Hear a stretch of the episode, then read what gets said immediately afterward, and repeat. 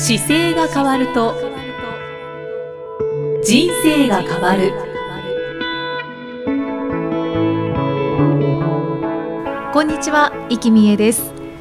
この番組では中野生態東京青山の院長姿勢治療科中野孝明先生が人生が変わっていく成功する姿勢力についてお話ししていきます。中野先生今回もよろしくお願いします。はい、よろしくお願いします。さあ今回もはい、姿勢につながる足と足の指についてはい。お伺いしてまいります、もう前回は本当に目から鱗がボロボロ落ちました。ハイヒールを本当に綺麗に履きたいなと切に思いました、はい。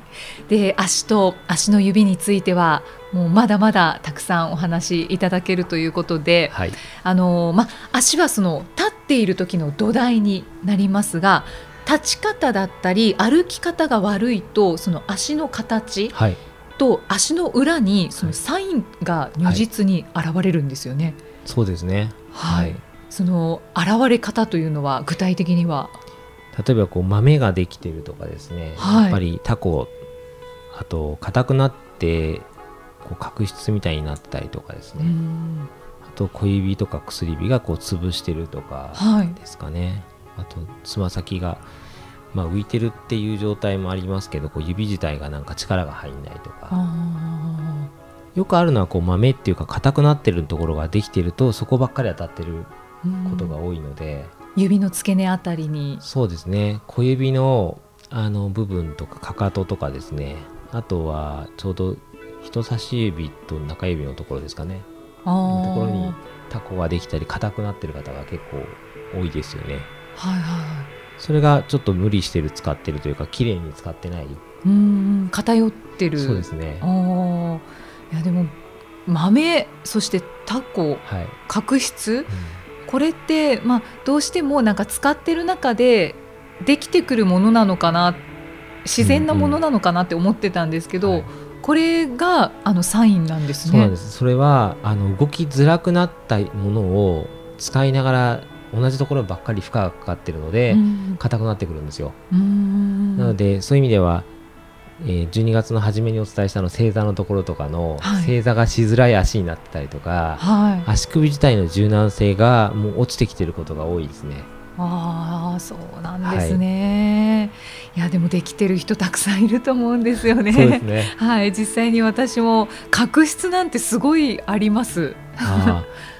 なのでやっぱり動かしていくことが大事だったり足をそのまま要はいつも靴下を例えば履いてはい。過ごしてたりするじゃないですか、そうするともうそこでそもそも手袋を使っていつも手使ってるようなもんなんで、うん。やっぱりなんか使い心地が悪いわけですよ。うそういう状況が当たり前になってきてしまっているっていうのが大きいですよねでも冬はどうしても靴下履いちゃいますね。そこはどうどうしたらいいですかね？あでも全然その靴下履いててもいいんですけど自分のその指をちゃんとそのい一本ずつこう動かしてあげることをした方がいいので、そうかそうまあお風呂か。入ってる時に靴下脱いでるからその時にうん指の中で動かすとかですね、はい。例えば足の指であのよく驚かれるのがあの足のこの指があって親指のところがありますよね、はい。で親指のところって曲げた時に、親指の指先曲がるとちょうど爪のついてる関節とその上の関節で2箇所の関節がこう曲がると思うんですけど、はい。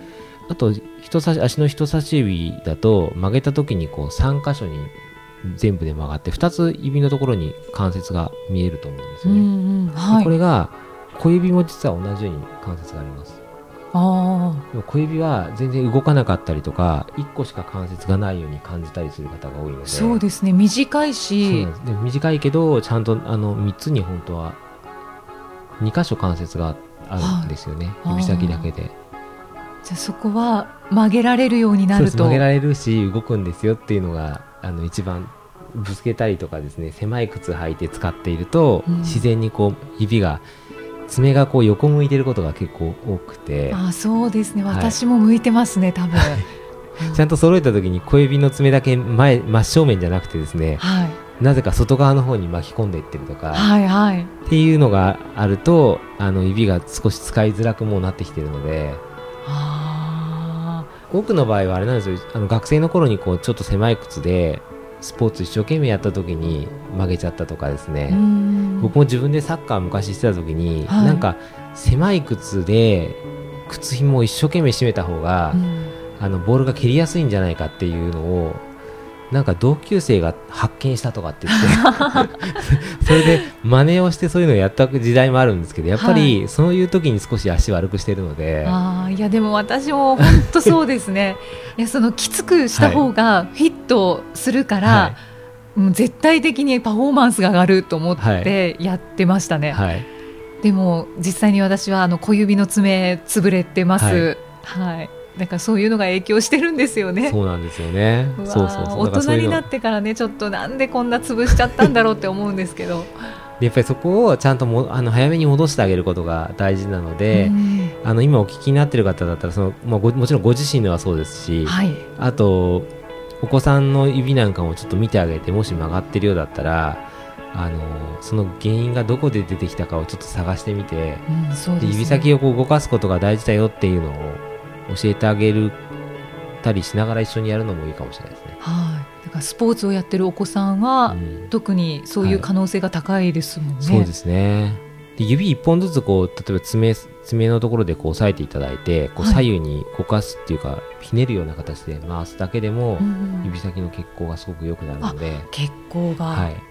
おということは、はい、冷え性もこれでだいぶ緩和されたり。変わってきますおね。ーこれはあのお子さんもそうですし寝たきりだったりとかちょっと足が不自由になってきてる自分、僕の両親世代でもいいですし、うん。あのおじいさんおばあさんでもいいのでやったりすると変わってきます。でやりやり方を教えてあげて一緒にやっていくとはい。指がすごくしっかりしたり、感覚がポカポカするので、もう一度いいですか？はい、指の,、はい。あの爪のところありますよね。爪爪を、の両サイドをこう押さえていただいて、はい、はい、そこをこう左右に動かして押さえ両ながらサイドを手の指で押さえて,、押さえてで、ま、なんでしょうね。回すようにですかね。内回しと左回しでこう繰り返してこう回していくような形で動かすと、指先の血行がこう良くなってくるので、はいツボがあるんですけどね。今実際にはちょっとまだやってないんですけど、でも想像しただけではい。ポカポカしそうですね、はい。しそう、はい。うん、確かに。あと手の指でもやったらなんかね。うんポカポカしてくるのは感じますね。ぜひこれもじゃあ足の指で、えー皆さんされてください。そうですね。で指先も手みたいにこうちゃんともともと曲がるのではい。よくおすすめするのは本人もよく書いてるんですけどあの足の指とですね手例えば左足の足の裏に自分の右の手のひらを合わせていただいて、はい。握手するようにうん、ぐっと握ってもらって足首をと手を両方回すと、回す、はい、っていうのを、えー右も左もやると指先がちゃんと動きやすくはい。なってきやすいので、すごく大事な動きですね。はい。はい、えー前回も少しご紹介い。ただきましたけど、これもぜひお風呂上がりにストレッチとしてしていただきたいですね。はい。私もやっていきます、はい。やっていってどう変化したかっていうのをあぜひまた。じゃあまた写真に撮って。そうですね。はい。写真に撮って確認していただきます。僕も自分の足を僕はこのなんか足のメンテナンスの話からはせどんどん進んでっちゃうんですけどはい。あの例えば今裸足で走ったりとかするんですよ。今ちょっと骨折してるからまだ走れないですけど、はい。裸足であのアスファルトを走る練習したりとかあと芝生の上裸足で走ったりとかあと裸足に近いこうワラーチっていう、はいまはあサンダルを作ってそれで走る練習したりとか山の中走ったりするんですけどそれなんかもこの今の足の指を生かすというか取り戻すっていうのの一環ではい。こう本来持ってる自分の足の感覚を取り戻しながら走るっていうのの練習でやってるんですけどへー。え先生はそれどのぐらいされてるんですか？僕は3年とか4年とかは前から走り方を教わった時にはい。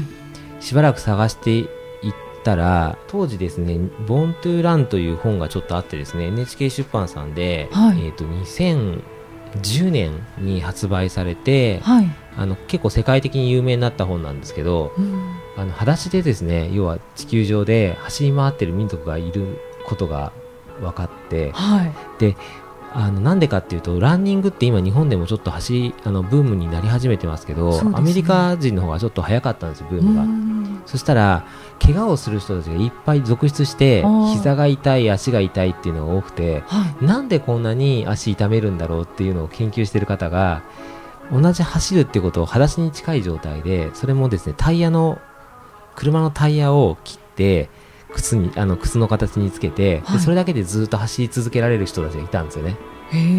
そのタラウマ族っていう民族の方たちを分析していった結果人間ってもともと走るためにできてるからっていうところからこう本ができてきてるんですけど、まあその話をを聞いてはい。ちょうどその裸足に近い形のわらあちっていうので走れますよっていうのを教えていただいて一緒に練習し始めたりはい。僕もそれ作ってやったりし始めて大体今4年ぐらいですかね。えどんな変化がありますか？いや変化はねそのなんでしょうね。何でも裸足に近い状態でなんかしたくなりますね。ああそうなんですね。スニーカーももちろん持ってますけど、はい。スニーカーをね履いた時になんかすごい高性能なものを履いてる感じがするんですよ。普段裸足に近いと。ただ人間の足ってあのコンクリートとかアスファルトは結構難しいんですけど山の中とかだとはい。裸足に近い方が走りやすかったりするんです靴より。そうなんですね。あの路面のガタガタに対して自分の足が結構フィットするんですよね。えでなんでかわからないんですけど山のトレイルってそうはそういう意味では山登りをするようなちょっと岩があったりなんか草があったり根っこが出てたりするんですけど、はい。そこを走るときに自分の足の感覚が裸足に近いにもかかわらず感覚としてすごくね敏感になるんですよ足が。で当てたり実はしなくてえ？石に当てたり自分の足しないんですよ。なんかね見てて瞬時にそこを判断してるみたいで当たらない位置に足を置いていくんですよね。はあすごい。なんかそういう持ってる感覚の機能がなんか研ぎ澄まされてるのが走った時はすごいよくわかります。なんか野生に戻るって感じですか？そうまさにまさにそうです。まさにそういう感じの感覚がなんかその中で自分で感じるのでこの足っていうのはなんかこれを靴を履いて守るようになったことからどんどんなんかそもそも退化し始めてたりとか。確かにそうですよね。間違いないですね、で,、まま、でもね仕事上はそんなサンダルじゃいけないですからはい。靴は履けますけど、ただそのどっか裸足になったりとか足の動きがあのちゃんと動くことが長い年月自分の足で歩くためにつながっているっていつもどっか思いながらはなので極力なんかそういういつもアンテナとしては足に優しそうな靴とかですね。あのーそういうものにはいつも敏感になってますね。えー、もしおすすめがあれば教えていただきたいですが。靴靴ですか？靴。靴はねそうですね。僕スニーそうですね。まあ旅みたいなのがあったりしますよね。あ。旅っぽい靴靴が今出てきてたり。旅っぽい靴はどんなやつなんですか？2つに分かれてるやつですか、2つに分かれてる、はいはい。あの土木作業される方が履かれてるようはない。のもあるりしそれがちょっとこうおしゃれになっはたい。靴のような、そうです。結構ね靴はその裸足の人裸足で方がいいよっていうのが分かってから Five Finger って Vibram Vibram Five Finger っていう5本指のスニーカーができたりとかほうそんなのがあるんですね。それも結構フラットで使いやすい靴なんですけどはそれがあったりあと足袋っぽいのができてきたい、り、うん極力その足の裏がフラットになるように薄くなってる靴もあったりはあやっぱり出てきてるんですね。出てきてますねやっぱりいろい5ろ。本指のスニーカー。はい、でどれもあの自分の足をこう取り戻そうと思って履いたりとか姿勢を意識して使ってればすごい上手に使えます、でも使い方が今までの体の使い方っていうかそうですね。正しい姿勢を使わずに履いてるとどれもすごく不都合がいっぱい起きる靴なんで。履きにくいってことですか？履きにくいっていうかねやっぱり硬く感じると思います例えばペラッペラの靴なんかはやっぱり単純に普通の歩き方でついちゃうと痛いんですよ。でも正しい姿勢を生かして上にこう引っ張られた状態で体をちょっと傾けながらこう足の裏全体で着地するようなイメージで動くとはい、すごく楽だったりするんで。はあじゃあコツが必要なんですね。あのベアフットっていうので探していただくとウェブでいろんなのが出てきます。ベアフット。ベアフットって言うんですけど。そこにはその5本指スニーカーもスニーカーもその仲間なんで多分ブログをたどっていくとそっちに行くと思いますね。たわかりました。ベアフット。ベアフットっていうのが結構キーワードで。はいあと裸足で走るとかでもいいですけど裸足で走るのもあの教室やってる方が見えてうん。そんな教室を開いてる方もいらっしゃるんですね。吉野さんという方が渋谷で開かれて、はい、今もうあのアジアの方にも飛んでいかれてるので世界にそのベアフットっていうのを広げてる方がいて。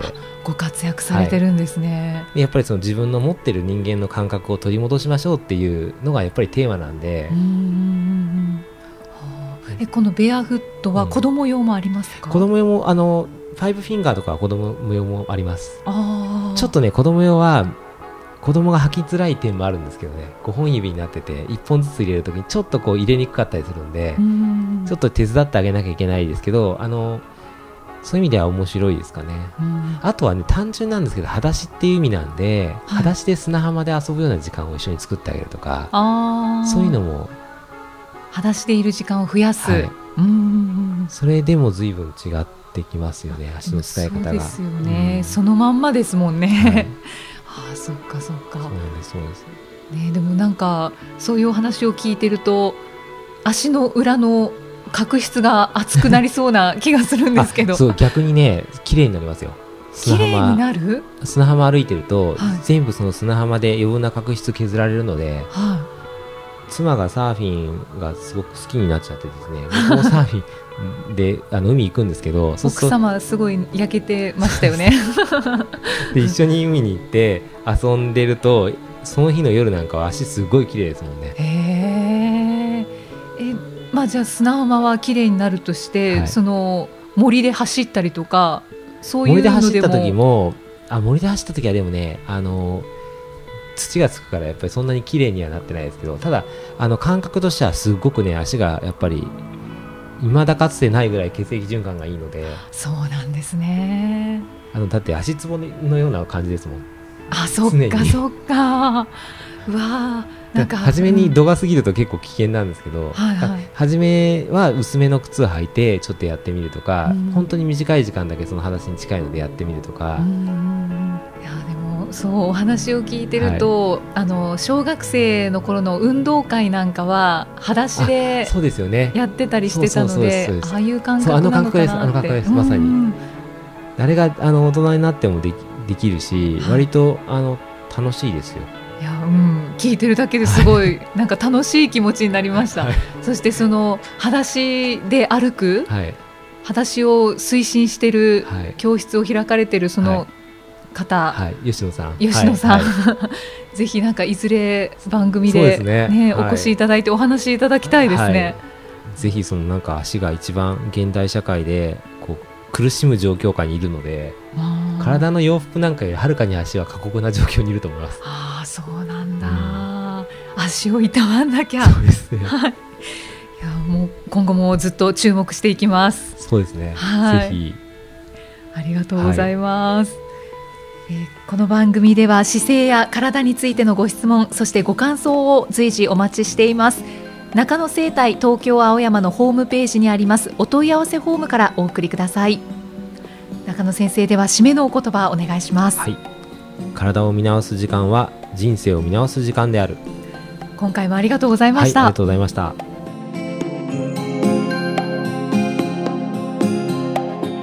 この番組は提供中野生態東京青山プロデュースキクタスナレーション生きみえでお送りしました。